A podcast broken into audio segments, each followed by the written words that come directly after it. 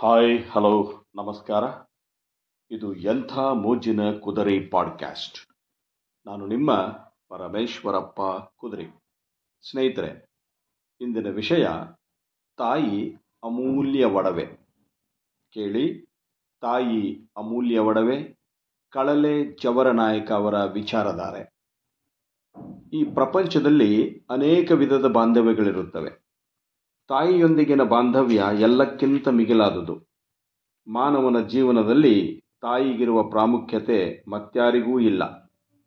ಸೀತಾರಾಮ, ರಾಧಾಕೃಷ್ಣ, ಗೌರಿಶಂಕರ ಮೊದಲಾದ ಹೆಸರಲ್ಲಿ ಸ್ತ್ರೀಯರ ಹೆಸರೇ ಮೊದಲಿಗೆ ಬರುತ್ತದೆ. ದಯೆ, ಸಹನೆ, ಶಾಂತಿ, ಸತ್ಯ, ಸಹಾನುಭೂತಿಯೇ ಮೊದಲಾದ ಸದ್ಗುಣಗಳನ್ನು ಮೊದಲು ಕಳಿಸುವವಳು ತಾಯಿ. ಗುಣವತಿಯಾದ ತಾಯಿಯ ಹಾದಿಯನ್ನು ತುಳಿಯುವ ಮಕ್ಕಳೇ ಗುಣವಂತರೂ, ಕೀರ್ತಿವಂತರೂ ಆಗುತ್ತಾರೆ. ಈ ಪ್ರಪಂಚದಲ್ಲಿ ದುರ್ಮಾರ್ಗಿಗಳಾಗಿರುವ ಮಕ್ಕಳಿರಬಹುದು. ಆದರೆ ದುರ್ಮಾರ್ಗಿಯಾದ ತಾಯಿ ಇರುವುದಿಲ್ಲ. ಚಿಕ್ಕಂದಿನಿಂದಲೇ ಲಾಲನೆ ಪಾಲನೆ ಮಾಡಿ ಮಕ್ಕಳನ್ನು ಬೆಳೆಸಿ ದೊಡ್ಡವರನ್ನಾಗಿ ಮಾಡಿದವರು ತಂದೆ ತಾಯಿಗಳು. ಅವರನ್ನು ಕಡೆಗಣಿಸಿ ಕಾಣದ ವಿಷ್ಣು, ಶಿವ, ರಾಮಕೃಷ್ಣಾದಿಗಳನ್ನು ಆರಾಧಿಸಿದರೆ ಉಪಯೋಗವೇನು? ಆದುದರಿಂದಲೇ ಜೀವನದ ಋಣತ್ರಯರು ಮೂರು ಮಂದಿ, ತಂದೆ, ತಾಯಿ ಮತ್ತು ಗುರು. ಇವರ ಋಣವನ್ನು ತೀರಿಸಲು ಸಾಧ್ಯವಿಲ್ಲ. ನಿಮ್ಮ ಆಹಾರ, ತಲೆ, ರಕ್ತ, ನಿಮ್ಮ ದುಡ್ಡು ಎಲ್ಲವೂ ತಂದೆ ತಾಯಿಯಿಂದ ದೇಣಿಗೆಯಾಗಿ ಬಂದದ್ದು. ಇವುಗಳನ್ನು ಯಾವ ದೇವರೂ ನಿಮಗೆ ಪ್ರತ್ಯಕ್ಷವಾಗಿ ನೀಡಲಿಲ್ಲ. ಆದುದರಿಂದ ಮೊಟ್ಟ ಮೊದಲು ಹೆತ್ತವರನ್ನು ದೇವರಂತೆ ಗೌರವಿಸಿ, ಆಗ ಭಗವಂತನು ಪರೋಕ್ಷವಾಗಿ ನಿಮಗೆ ಒಲಿಯುತ್ತಾನೆ. ತಾಯಿ ತಂದೆಯನ್ನು ತೋರಿಸುತ್ತಾಳೆ. ತಂದೆ ಗುರುವನ್ನು ತೋರಿಸುತ್ತಾನೆ. ಆದುದರಿಂದಲೇ ತಾಯಿ, ತಂದೆ, ಗುರು ದೇವರಲ್ಲಿ ಪ್ರಥಮ ಸ್ಥಾನ ತಾಯಿಗೆ ನೀಡಲ್ಪಟ್ಟಿದೆ. ತಾಯಿಗೆ ಸಹನೆ ಹುಟ್ಟುಗಣ. ಸ್ತ್ರೀಯಾಗಿ ಹುಟ್ಟುವ ಬದಲು ಪುರುಷನಾಗಿ ಹುಟ್ಟಿದ್ದರೆ ಸ್ವೇಚ್ಛೆಯಾಗಿ ಜೀವಿಸಬಹುದಾಗಿತ್ತು ಎಂದು ಹಲವು ಮಂದಿ ಮಹಿಳೆಯರು ಯೋಚಿಸುತ್ತಾರೆ. ಇದು ಸರಿಯಲ್ಲ. ಪುರುಷರಿಗಿಂತ ಸ್ತ್ರೀಯರಲ್ಲೇ ಹೆಚ್ಚು ಶಕ್ತಿ. ಆದುದರಿಂದ ಸ್ತ್ರೀಯನ್ನು ಹಗುರವಾಗಿ ನೋಡಬಾರದು. ಗೌರವದಿಂದ ಕಾಣಬೇಕು. ಎಷ್ಟೇ ಕಷ್ಟ ನಷ್ಟಗಳು ಬಂದರೂ ಸತ್ಯ ಧರ್ಮಗಳಿಗೆ ವ್ಯತಿರಿಕ್ತವಾಗಿ ನಡೆಯುವ ಸ್ತ್ರೀಯರು ಬಹಳ ಕಡಿಮೆ. ಲೋಕದಲ್ಲಿ ಯಾವ ಸಿರಿ ಸಂಪತ್ತುಗಳೆಲ್ಲದಿದ್ದರೂ ತೊಂದರೆ ಇಲ್ಲ. ತಾಯಿಯ ಅನುಗ್ರಹ ಹೊಂದಿದ್ದರೆ ಅಷ್ಟೇ ಸಾಕು.